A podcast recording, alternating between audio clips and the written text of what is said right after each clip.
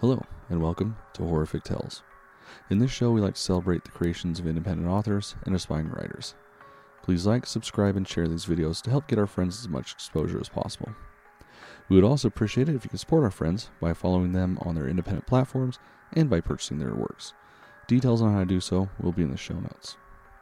In this episode, we ask the question, what really is going on with Old Man Curling in the Vanek House? Please join us now as we present to you White Harbor by Carlos Rivera.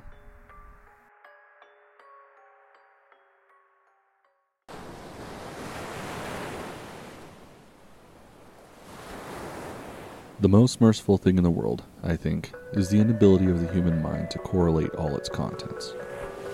We live on a placid island of ignorance, in the midst of black seas of infinity, and it was not meant that we should voyage far.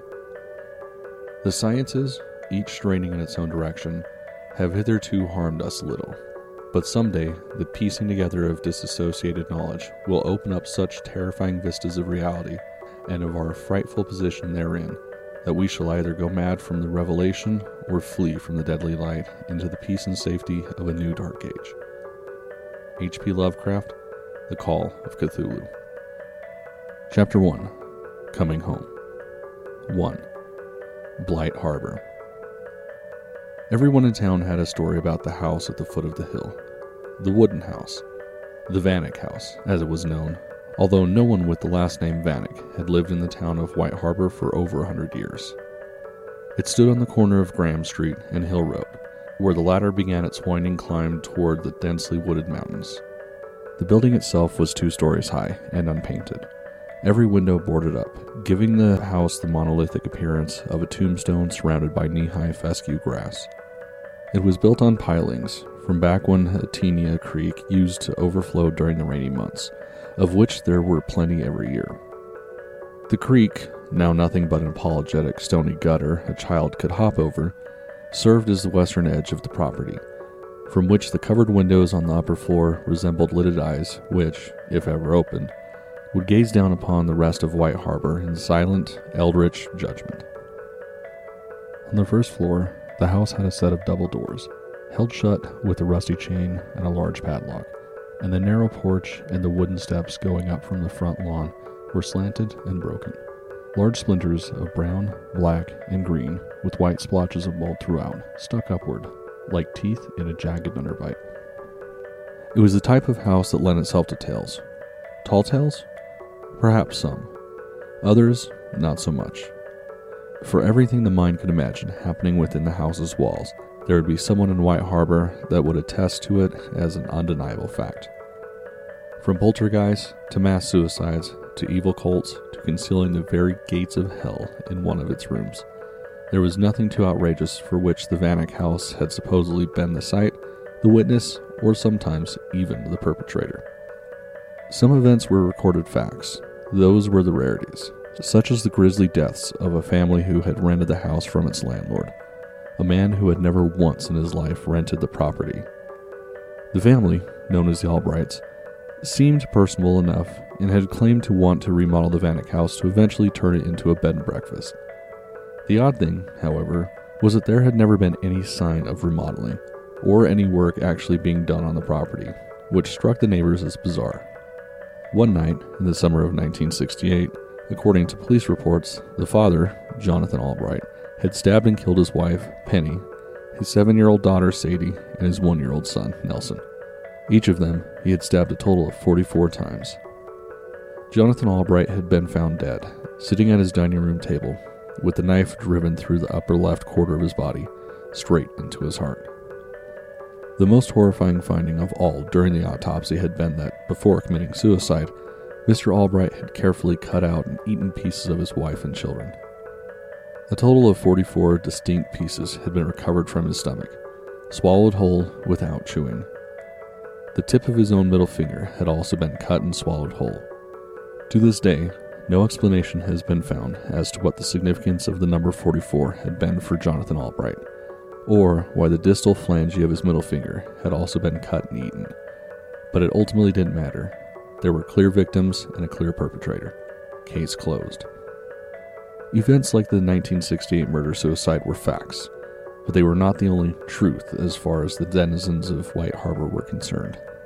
There were also the known facts, the accepted facts, the local truth, the ones that had no evidence to them, but which the townsfolk plainly agreed were true. Such was the case of Gerardo Valencia, a 12-year-old boy that had gone missing for 6 days during the winter of 1989, when a rare blizzard had struck the town. The trail had led the police to the Vanek House, where they had found Gerardo's corpse. A police officer had taken a Polaroid of the boy's frozen face and had enacted the poor sense of showing it to some of his drinking buddies. Soon, it was known to the whole town that Gerardo Valencia hadn't died of starvation, dehydration, or even hypothermia, which would have been the likeliest culprit. Soon, everyone knew that the boy had died screaming, his eyes frozen open, bulging like white marbles, staring in stark terror at whatever had caused his heart to stop. His mouth twisted in a scream, so inhuman that it had dislocated his jaw open. The autopsy report confirmed that the boy had died of sudden heart failure, and 3 of the boy's fingernails had come detached from his fingers as he had attempted to claw at the floor in desperation, as if escaping from something that had been dragging him by his legs. But other than that, the boy's body had been intact. No signs of violence or sexual assault. There had been no signs of another person having been in the house aside from the boy, no footprints in the dust other than his, and no signs of the murder scene being wiped down, as the house had been evenly covered in dust and cobwebs, save for the drag marks leading to where the body had been found. There had never been an official explanation for what Gerardo had gone through within the walls of the house, and no arrests had been made, but the people of White Harbor knew, or at least had a fairly good idea of what had happened. The town consensus had been that whatever nameless evil lived in the Vanek House had sent a blizzard over the town, which had made the poor teenager wander off from school on the way home to seek refuge there, where it had tortured and scared the boy to death, while the howl of the wind muffled his screams. As for who had let the boy inside the house, it was also a known truth, even if the police found no evidence of it. This tacit understanding of events, known only to those who were from town, had developed a name over the decades. It was something similar to a collective mind, an ever-growing compilation of folk tales, gossip, rumors, nightmares, fears, superstitions, and yes, accepted truths, that the locals referred to as Blight Harbor. No one ever lived too long in White Harbor before experiencing Blight Harbor. It was the way you knew you were officially from town. If you have ever taken a shortcut in a city you thought you were familiar with and then suddenly realize you've taken a wrong turn, you know what Blight Harbor is. The people and the buildings and the cars and the noise and the glowing signs that you thought had only been but a block away now seem miles behind you, and you find yourself on a dark, strange street with cracked asphalt and clogged gutters, surrounded by old, abandoned buildings covered in graffiti and faded, unreadable street posters. You are assaulted by a smell of garbage and urine as you gaze in fear at shadowy alleys. Just on the other side of the street, where drunks piss, hobos sleep, and greedy, unseen eyes stare back at you. That sudden feeling of unease, of disorientation, is the very essence of Blight Harbor. Blight Harbor is in the open space in your house that you can never turn your back to, because you feel something in the emptiness is watching you. Blight Harbor is in the neighbor's gossip that got another neighbor to move out of town entirely. Blight Harbor is in the muffled sound of the man in the apartment next door beating his wife while you turn up your TV's volume.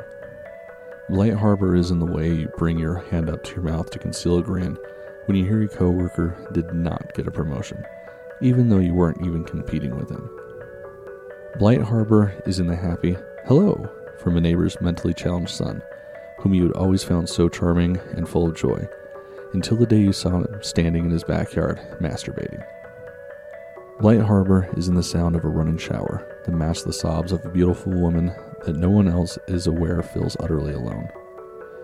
Blight Harbor is in the handshake of that elementary school teacher that you know and talk to, and have even had over for dinner along with his wife, but you know before he moved to town, he'd been accused of funneling a young boy, and maybe, just maybe, managed to get off on a technicality. After all, his wife didn't leave him, did she? That's in Blight Harbor, the locals will say flippantly at times, fearfully at others, when a topic would be best brought to an end because it belongs in the dark chest of misery where everything the harborites wish to keep hidden or forgotten gets tossed into. One might make the mistake of thinking there is no such thing as Blight Harbor, that this is simply a local name for something that exists in every town in the world. And while these things certainly can happen anywhere else, in White Harbor they have substance. They are an entity. They are the town's living, bleeding heart, something as ethereal, but as tangible as a light drizzle. Blight Harbor is like the small particles of engine exhaust, carried by the seemingly clean mountain air that fills the lungs of every single one of the town's little over 4,000 residents, both keeping them alive and slowly promoting the growth of cancer cells. No place in the town's history had ever been the physical embodiment of Blight Harbor, quite like the Vanek House. 2. 1991. There was a tall concrete wall to the south of the Vanek property, erected by the owners of the house next door, a well-to-do, or so they like the rest of the town to think, married couple named Elijah and Maria Knox. The latter, being a realtor, knew the importance of location, location, location, but had ironically been cursed with inheriting her mother's home in what was literally the worst piece of residential real estate in the entire town of White Harbor. This was torture to Maria Knox, who was more than aware that the very sight of the Vanek House could lower their property value the way rot on a tomato could spread to all other tomatoes in the box, and so up the wall had gone, with another wall adjacent to it to block the view of the other spoiled tomato nearby, a house immediately up the hill from the Vanek House. That other tomato, unfortunately, had a worm in it, a worm named Ben Curling. Ben Curling's house was, simply put, an ugly, one-story wooden box with a gray shingle roof and almost as old and moldy as the Vanek place. In fact, it had been part of the Vanek estate in the past, until it had been segregated into two plats which, to the Knox's chagrin, placed their pretty little Cape Cod-style home in a veritable checkmate of ugliness, as Curling's creepy forest of a backyard was twice as long as the Vanek property itself, stretching across the entire eastern line of the Knox's estate. Unlike the Vanek house, Curling's had gone through the rare fix here and there to make it at least inhabitable, but no care had been given to these fixes to make them blend in with the original building, neither in material nor color, and so the result had been a patchwork of boards, planks, covers, and panels that made the whole place look like a bunker built by a scavenger. And that was only what was visible of the property, as more than half was camouflaged in bushes, trees, and vines, the latter of which crawled up the walls and over fences, reaching toward the shingles in the roof like dark tentacles rising from the depths, wasting away and drying up as they climbed, starving for the touch of sunlight, but being burnt by it instead. However, even as the very existence of the Vanek House and Curling houses gradually deteriorated the Knox's property like a pernicious blight, it was the man himself and the infamy attached to him that actively ate away at it. If Maria had been busted with a cocaine lab in the house's garage, it couldn't have done the damage to their estate that Ben Curling's name alone did. They had repeatedly tried to sell the property and move, but no one would touch it. Even people from outside, who knew nothing of the Vanek place or Ben Curling, needed only to gaze at the unpleasant-looking old man, sitting on his porch with his two large black dogs, and they would give their house a wide berth. There might as well have been a sign at the town entrance that read, "Thank you for visiting White Harbor. P.S. The Knox house is radioactive." "One day, I made up my mind and went to talk to that man," Maria Knox had said to her sister over afternoon tea. It was a custom she felt was oh so European and bourgeois. Despite serving the tea in a cheap tea set she had bought at Green's, a $5 and under store downtown. "I walked up to his front lawn. I didn't want to get too close, you know. He has those big black dogs with him at all times. Mastiffs, I think they're called. Mean creatures. Nothing like my little Dotty here." She caressed a tiny Pomeranian sitting on her lap, its tongue sticking out sideways, as if its snout was too small to contain the stupid-looking thing. "I only wanted to ask him to please trim the bushes and the trees a little, and to cut those creepy vines he lets grow all over the place. They ugly up the neighborhood, and I can see them all day from the kitchen. They crawl over our fence, and if you rip them out, they leave root marks on the paint. Also, he owns that other house, you know, the Vanek House. Well, he never mows that lawn either. I can imagine what vermin must be crawling all over that grass. It's unsanitary. Do you know what I found digging through my trash the other day? Not one, but three. Three raccoons. Those things carry diseases, Wilma. Diseases. She stared into her sister Wilma's eyes, desperate to sense that someone understood and empathized with her ordeal. Wilma simply bit her lower lip uncomfortably. I have three children here, for Christ's sakes. Caesar is already a teenager. Don't get me wrong, I know he's a good boy and all, but he's so handsome. What if some floozy from school decides those shrubs beyond the wall are a good makeout spot and lures him there? He could be bitten by a snake. Wilma's eyes inadvertently glanced sideways at a framed picture on a corner table. Her sister's three children grinned back at her. Paula, a cute 2-year-old, Randall, a skinny 9-year-old, and Caesar, a 12-year-old with bright red pimples on his greasy face, incipient facial hair, crooked teeth, gigantic gums, and some undeniable signs of teenage obesity. "Randall," Maria said, startling Wilma back from her distraction. "That boy keeps going in there all the time to catch bugs for his collection. He's a curious boy, and so smart. A scientist through and through. I think he'll be a biologist like his father." "No, a doctor in biology. That's why no matter how many times I tell him not to go there, he's always sneaking and crawling around that place like a homeless person. Crawling, Wilma. Crawling on rat droppings and God knows what else." Wilma took in a breath, looking like she felt she should say something. But Maria was already in the middle of her tirade, and she would not be interrupted. "And my widow Powie Wowie." She took in a deep breath, as though summoning the strength to bring forth a traumatic memory, so horrible it made her doubt the existence of a loving God. "My baby, my beautiful, beautiful baby. The other day I saw her eating something off the floor, and I know what you're going to say, Wilma, so stop it right there." Wilma looked confused. She wasn't going to say anything. "I know that it's normal for babies just to grab whatever off the floor and put it in their mouths, but one thing is like a shoe or a toy. It's an entirely different thing when..." She choked a sob. "Oh my lord." I tried to get it out of her mouth. I stuck my fingers in there and pulled out Oh, you wouldn't believe what it was. Guess what it was, Wilma. Wilma opened and closed her mouth like a fish, unblinking, not sure what to say. "Guess." Wilma opened her mouth to speak. "A cockroach," Maria shouted before a word could leave Wilma's lips. "My baby girl was eating a dead cockroach off the floor." She wrinkled her nose, raising her upper lip so her two chiclet white front teeth showed. She closed her eyes and furrowed her brow, shaking one of her hands quickly in front of her face and shaking her head in a gesture of disgust. Dotty, the stupid-looking Pomeranian with the stupid-looking tongue, looked up at her mom, who was currently looking stupid. Maria picked up her cheap teacup, brought it to her lips, blew softly on the tea, took a very small sip, swallowed it, then blew out a bit of hot air, trying to regain her composure.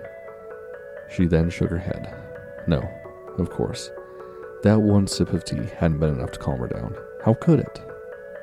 Her eyes went perfectly round, and her eyebrows curved upward, trying to convey the greatest horror imaginable, and so she resumed.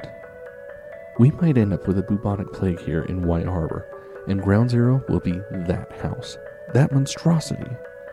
Would it hurt that man to take a bit of care of it? It's his property, and it's harming ours."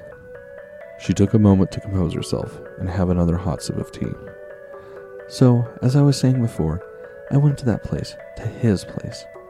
I was trying to be a good neighbor, to offer an olive branch, so to speak. I asked him, I begged him, 'Please, Mr. Curling, oh please, trim your bushes. Please cut those vines. Please take care of that lawn.' And you know what that godless troglodyte said?"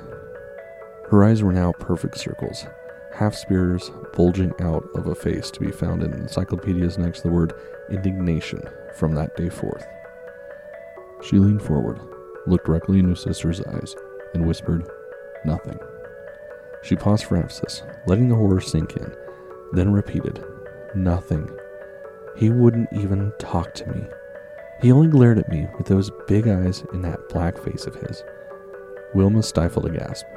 Maria caught herself, cleared her throat. Not that him being black is what makes him bad, of course. I'm not one of those racists. I'm happy people like him can own a property that big. I mean, look at it. It's 3 times the size of ours. But I'm not lying to you, Wilma. The moment he glared at me, both of his dogs at once raised their heads like black sphinxes, with the horns and all. Unbeknownst to her, Wilma had just repressed an almost inhuman urge to interrupt her and explain that yes, she was in fact being racist, and no, sphinxes do not, in fact, have horns. Those are devil dogs, Wilma, if I've ever seen a devil dog. They began growling at me, like he had told them to, like he had used his mind to tell them to growl at me and scare me away. She petted Dotty, now somewhat frantically, perhaps a bit too hard, and the Pomeranian let out a single, helpless whine. I turned around and hurried away, and I swear, I never want to see those eyes again, Wilma. That man's eyes are not human. I've had nightmares about those eyes. Nightmares. How is that man allowed to be free? We all know what happened to that Hispanic boy 2 years ago during that blizzard. Who do you think let him into the house? Who has the only key to that padlock? Who locked that poor boy in there with the whatever lives in there? He did. Old man Curling did. Drove the boy's mother crazy with grief. She exhaled long and deep. Anyway, that's in Blight Harbor. Let's leave it there. In a way, Maria Knox had been expressing what many of White Harbor's residents thought of Old Man Curling, but, like her, only dared speak in the privacy of their homes, or in small social gatherings. There was a preternatural aura about the man that he didn't seem to be in any hurry to dispel. Ben Curling was an enigma. He invited rumors by the very fact of existing. He was a man whose age no one seemed to agree upon. Some people in their 50s swore he'd been just as old when they were children as he was now, while others seemed to remember a young boy named Ben Curling living in the house around the same time. If true, this boy would have most likely been homeschooled, since none of the adults remembered attending school with him. Another theory claimed that his asocial demeanor pointed to a lack of education, or even mental retardation, but he had often been seen reading on his porch, which to others spoke of a cunning and educated man. The Curlings, of which now he was the only known descendant, hadn't been famous for interacting with others for as long as anyone could remember. This had only fueled the flames of speculation, as nothing was really known about the family. More accurately, perhaps, everyone might have been holding a piece of the puzzle, but there had never been enough pieces in one place, at one time, to put the entire picture together. Curling spent his time sitting on his rocking chair, out on his front porch, all day, every day, like a bench statue in a park, surrounded by the thick vegetation that enveloped his property. He sat. He watched. He never spoke.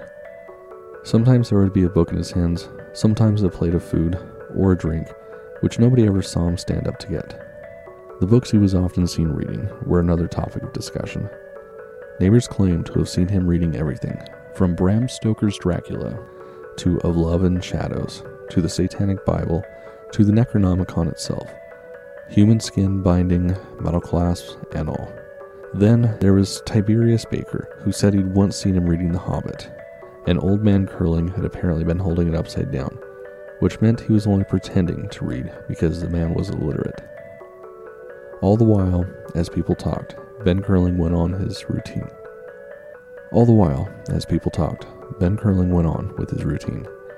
He sat, he watched, he never spoke. Only, that wasn't always true. He buys his food at the market, Mia Elliott had once told Libby Grant, as if she were saying, I saw Goody Proctor with the devil. She had licked her lips and spoken into the phone, savoring the gossip like a delicious chocolate truffle. You wouldn't believe it, huh? He does sometimes leave that house to get stuff. He comes in really early, as soon as they open, so there are fewer people there. I've seen him studying a tomato before putting it in his bag, very closely, sort of transfixed, like he was looking at a human heart. And I know what you're thinking. How the hell does someone look at a human heart? Well, I don't know. I'm not a psychopath, but that's the feeling I got from the way he was staring at it. And I'm telling you, Libby, that man looked hungry. Like he thought that tomato would taste like human flesh and blood if he bit into it. Well, as long as he's eating a tomato and not an actual human heart, I can rest easy. But who the hell knows, right? He gives me the creeps, that man. He doesn't just go to the market, Libby Grant responded. Benny saw him at the hardware store too, she admitted, then a trembling exaltation that turned into a thin moan. To think that my Benny shares a name with that ghoul. He says the time Old Man Curling came in. He just picked up what he was going to buy off the aisles, then plopped it right in front of Benny on the counter. Didn't even say hello, he just sort of grumbled, how much? Then stood there waiting for Benny to ring him up. Then he just paid with cash and left. He bought a drill bit and some nails. Oh, and some, what do you call them? Some wire stripper pliers. Can you imagine what that man is doing with those things? People talked, as people do. Stories of Ben Curling making a special guest appearance in the town were as rare as Bigfoot sightings, and for many, they held just as much truth to them. However, the sight of Ben Curling sitting on his porch, his two black mastiffs at his feet, was one every single person in White Harbor was familiar with. He sat, he watched, he never spoke. There's this fish on the East Coast, Elijah Knox had once said while sitting at the counter at Chuck Callahan's bar. His friends, Neil Parham and Jerry Lucas, paying close attention. Knox had downed 4 beers already and was holding the almost empty 4th bottle by the neck, spinning it, making a tiny bit of liquid at the bottom dance in circles. The Northern Stargazer, this fish is called. Harmless sounding name. This thing buries itself in the sand almost completely, all except for its face. And let me tell you what a face it is. Ugly little fucker. You see a patch of sand, then you kind of do a double take when you see these vile, round, wall eyes staring up at you, and this mouth, like a downturned sickle moon filled with pointy teeth, stays there just waiting, unmoving, just staring, until some tiny fish, whose luck just ran out, happens by. Then it rises up from the sand and gobbles it up in a single bite. Poor little fish doesn't know what hit it. At first, it's swimming happily, waving its little fins. He fanned his hands like fish's fins. Then bam! Darkness. Complete darkness. Chuck Callahan, not even waiting for Knox to order his 5th beer, just put it on the counter in front of him. Knox put down the bottle he had been holding by the neck, grabbed the new one also by the neck, then took a long swig to give himself a brief, suspenseful pause before he got to the point. That man in that house, he said. Old Man Curling, he added with disgust, as if Parham and Lucas needed reminding that no night of drinking with Elijah Knox was done without the obligatory Old Man Curling tirade. He sits in that goddamn rocking chair all day, in that mess of trees and vines he calls a home. He reminds me of that fish, a fucking Northern Stargazer, bulging eyes, downturned mouth and all. He took another swig of beer and then pointed the mouth of the bottle at Parham and Lucas. Mark my words, gentlemen. One day, some unlucky kid is going to pass too close to that house, and bam! He slapped the counter, startling both. Hey! Chuck Callahan turned to him with the warning. Sorry, Elijah said, turning his head toward Callahan, then turned again to his friends and spoke in an ominous voice. He's going to gobble that poor kid up. You'll see. That man is a predator. Well, I don't know about him being a predator. Jerry Lucas, the local veterinarian, only 2 beers in, and still composed and eloquent, said, He certainly doesn't strike me as friendly. I would add unpleasant and downright misanthropic. Predator, however, might be too harsh a word. Those dogs of his, though. He saw his Knox and Parham's eyes open wide in shock. I know, in normal circumstances, I will never blame a dog for being aggressive. I usually blame the owner, and it's no different in this case.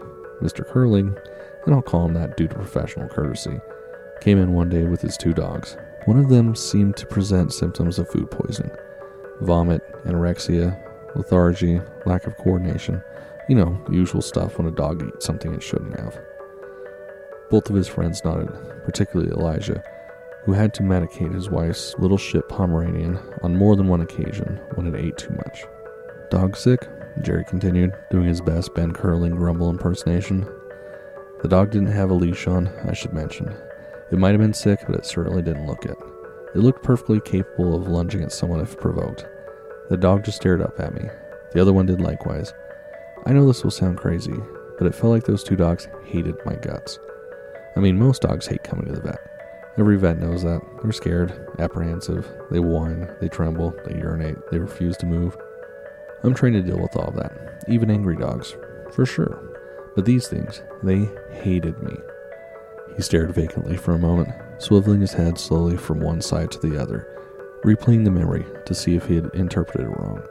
Perhaps missed some key detail that would explain that strange feeling he had every time he remembered the incident. I asked Mr. Curling to put a leash on the dogs, and he looked at me as if I had just insulted his mother. Then, in the most casual tone, he said, "They won't bite anyone if I don't tell them to. They know I'll kill them if they do." I was at a loss for words. Maybe you were, but I think that's more words than the entire town has ever heard old man Curling speak, Neil Parham said, red drunken cheeks and a silly grin on his face. Seriously, for his standards, that's downright loquacious. Maybe. He spoke with such confidence, like a man who knew he could say and do certain things without the need to apologize for them. Like he was owed the license to say or do what he wanted without question. Who knows? Maybe he is owed that. After all the gossip and grief this town has given that man. Nothing he hasn't brought upon himself, Elijah said. Well, I know something you don't, Ellie, Jerry said, looking straight at his friend. When you're black, people look at you differently. Here, I'm the town's veterinarian. When I go to another town, I'm just another black man, getting those looks like they're wondering what store I stole the fancy clothes from. That's bullshit, interrupted Elijah. It has nothing to do with him being black. You know better. I know it doesn't help, Jerry said, giving his friend a meaningful look. All right, keep going, Elijah said dismissively. I don't know why, Jerry Lucas said. I just felt too scared to push on the leash issue. He took another sip of beer. For God's sake, it's my clinic, it's protocol, and I'm still too terrified to follow it. I just caved in and told him to bring the dogs into the examining room.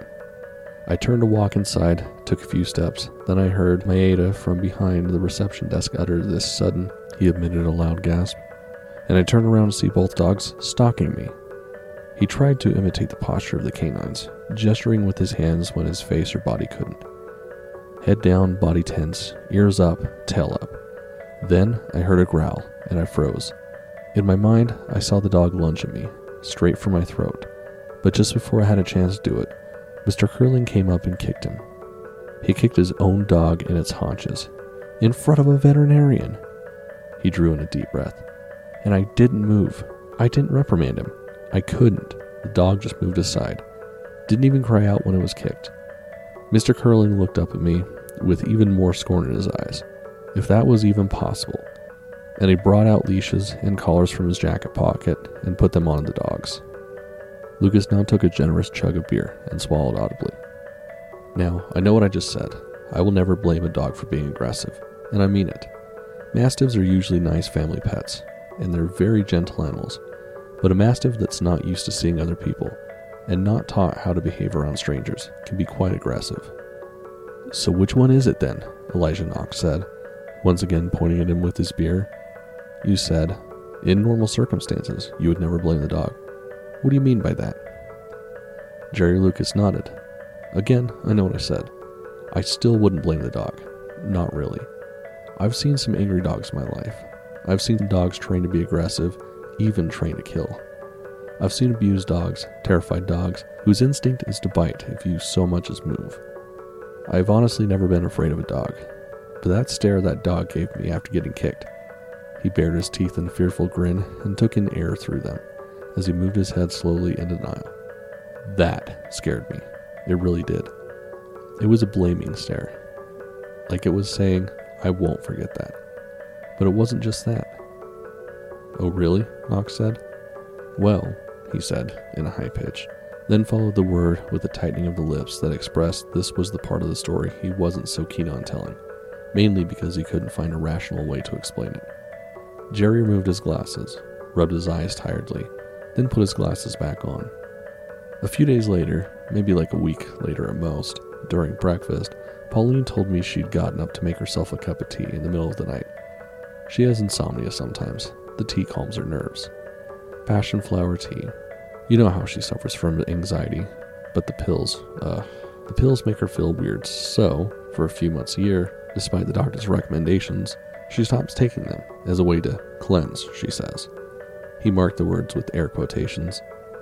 And well, passionflower tea, it contains this substance called chrysin, which is a flavonoid that helps calm anxiety and... Will you get on with the damn story, Jerome Wolfgang Lucas? Demanded Knox, banging again on the counter. This time, not inciting a hey from Chuck, but just an annoyed sigh. Fine, okay, Jerome Wolfgang Lucas, who loathed his middle name, exclaimed.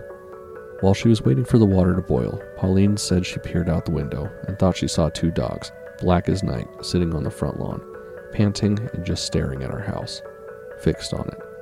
She said she hadn't told me because she thought she had dreamed it. After all, they weren't acting as normal dogs would. They didn't look right, she said.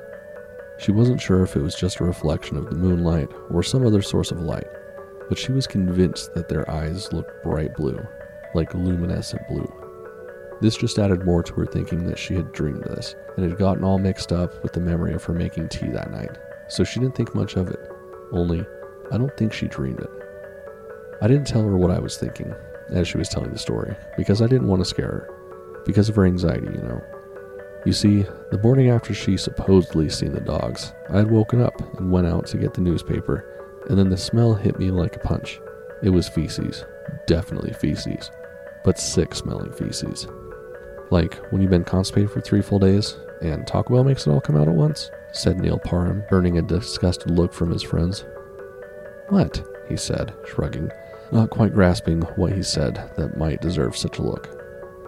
Thank you, Neil, Jerry said, for the lovely mental image. As I was saying, the smell hit me, so I turned to look at the source, and there they were, 2 huge piles of dog excrement on our lawn. Looked like they'd been there all night. They weren't fresh. I look at dog feces for a living. I knew that much. They were several hours old, and yet they smelled as if half-digested chunks of meat were stuck to them and had been rotting for days. Now who's the one providing the gross mental images? Neil said. Jerry looked at him with annoyance. Thinking rationally, well, dogs do have a great sense of smell, so they could have located my house, but I'm telling you, the more I think about it, the less sense it makes. It just doesn't.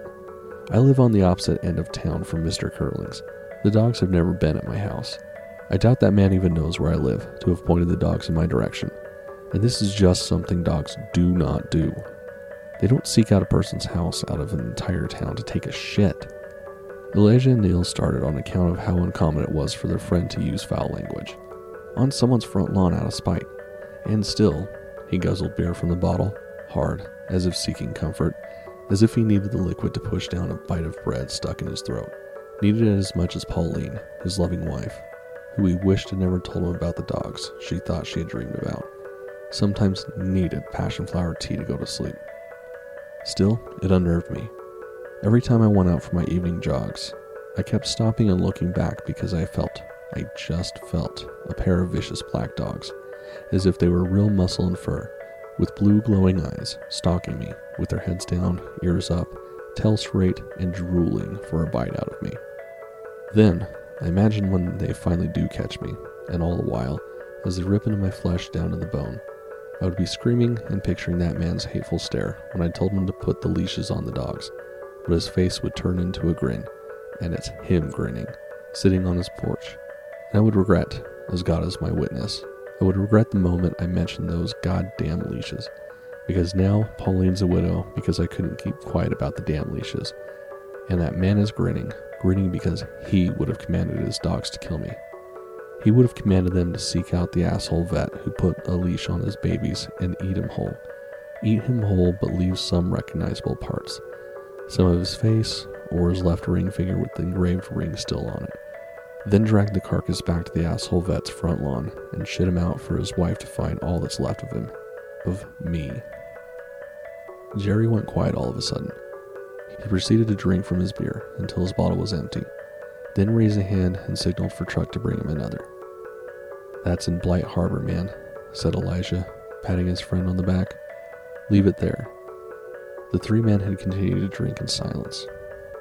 It would seem if one were to listen to those stories, only a handful of the many that were exchanged amongst the inhabitants of White Harbor, that they didn't so much talk about the Vanek House, but Old Man Curling instead.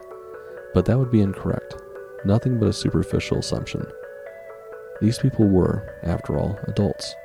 And adults, through the benefit or misfortune of having lived longer, inherently saw people the source of evil, not inanimate objects.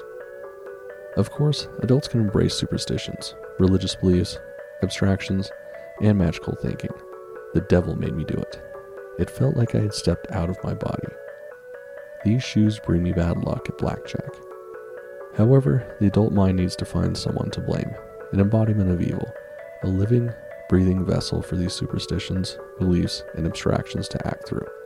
And so, the adults that talked about Ben Curling weren't really aware of the fact that talking about him was, ultimately, nearly the same as talking about the Vanek House. Children, however, understood this distinction better. They were unburdened by harsh logic and could see the source of evil adults often overlooked. They could see the man and the perceived evil behind the man, like an invisible puppeteer. Because of this, the children's stories did talk about Old Man Curling, but in relation to the Vanek House, almost as if he were an appendage of it. The moving arm on an action figure, not the mechanism which moved it. Children understood a little better.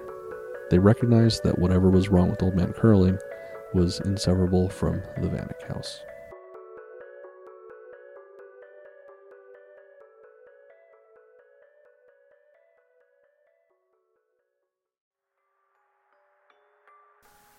Well, we hoped you enjoyed our latest horrific tale. If you'd like to keep up to date, make sure you subscribe to our YouTube page. Also, follow us on our social media pages. You can also show your support for the channel by going to our merchandise store, picking up some items there. Please also take a moment to support our contributing friends who kindly lend their talents to this show. Check out the links in the description as to how you can do this. Until next time, keep it creepy, keep it horrific.